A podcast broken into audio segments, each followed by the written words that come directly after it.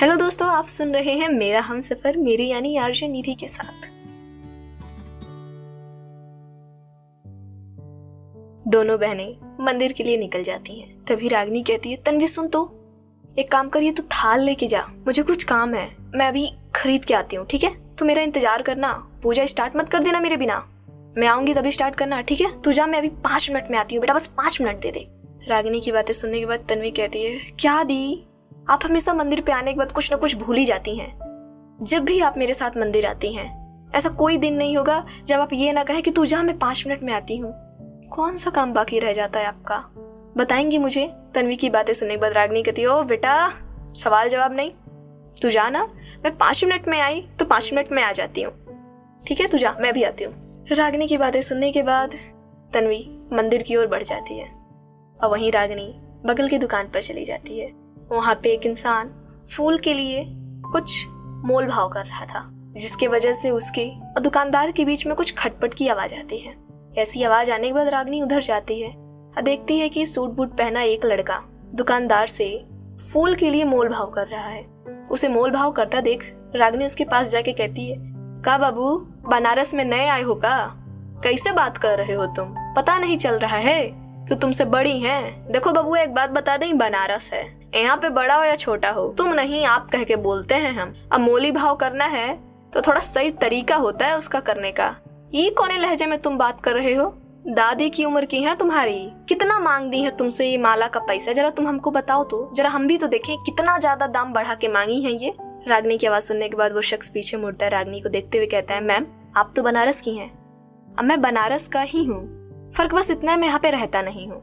क्योंकि मैं अपने कुछ काम से बाहर रहता हूँ, पर मुझे बनारस में हर एक दाम का मोल अच्छे तरीके से पता है और ये मुझसे दस रुपए ज़्यादा मांग रही हैं। आप ही बताइए, ये इतने का मिलता है, ये इतने का मांग रही हैं। उसके बाद जब मैं कुछ बोल रहा हूँ तो इन्होंने मेरे साथ बदतमीजी स्टार्ट की थी। मैंने नहीं, कह रही हैं, शहर से आए हैं तो कुछ भी समझते हैं, कुछ भी बोलते हैं। तो इसी भी मैंने कहा था, सुन लो, मैंने ऐसा कुछ नहीं कहा है। तुम कुछ भी ना बोलो।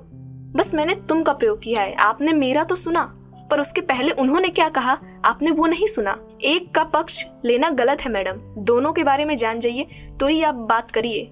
और तो ही आप डिसाइड करिए कि बदतमीजी किसने स्टार्ट किया है। मेरा सिंपल फंडा है, मैम। मैं आपको बता दू तो मैं आगे से बदतमीजी स्टार्ट करता नहीं हूँ और पीछे से छोड़ता नहीं हूँ। जेंडर मैं नहीं देखता हूँ। मेरे लिए दोनों जेंडर के लोग एक ही बराबर हैं। मैं जितना इज़्ज़त मेल को देता हूँ, उतना इज़्ज़त फीमेल को भी देता हूँ। जितना मैं बूढ़ों को इज़्ज़त देता हूँ रिस्पेक्ट देता हूँ, उतना मैं छोटों को भी देता हूँ। अब आगे से बूढ़े या बच्चे बदतमीजी करेंगे, अब मैं उसका रिप्लाई न दूँ, मैं इतना भी शरीफ नहीं हूँ। माफ़ करिएगा मुझे। यह कोई और नहीं, आर्यन था।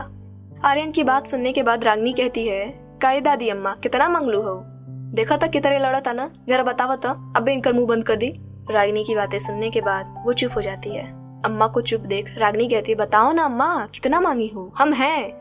कोई भी बाहरी आकर आपके ऊपर नहीं चिल्ला सकता है। आप बताइए आप कितना दाम मांगी हैं। मैं हूँ आपके लिए लड़ने के लिए। नहीं हो तो आपको पता ही है मेरी बहन फाइटर एक बार में बेहोश कर देगी इसको। आप मुझे बताइए आप कितना मांगी हैं। उसके बाद भी वो अम्मा कुछ नहीं बोलती हैं। हेलो मैम, मैं आपको बता दूँ तो मेरा नाम आर्यन है और आप मुझे मेरे नाम से ही बुलाइए। और मंदिर में मेरे भी सर सारा उनका भी गुस्सा बहुत खतरनाक है, वो भी किसी को पीट सकते हैं। वो पीटने के आगे ये नहीं देखते हैं लड़के के लड़का है। और दूसरी बात, ये क्या ही बताएँगी जब गलती इनकी है तो? और आप लोगों को साइड लेना है तो लीजिए, मैं सही हूँ, मैं बस इतना जानता हूँ।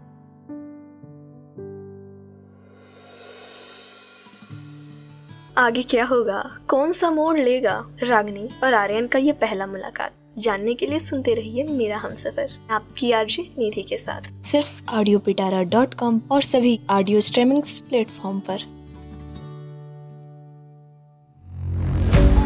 ऑडियो पिटारा सुनना ज़रूरी है।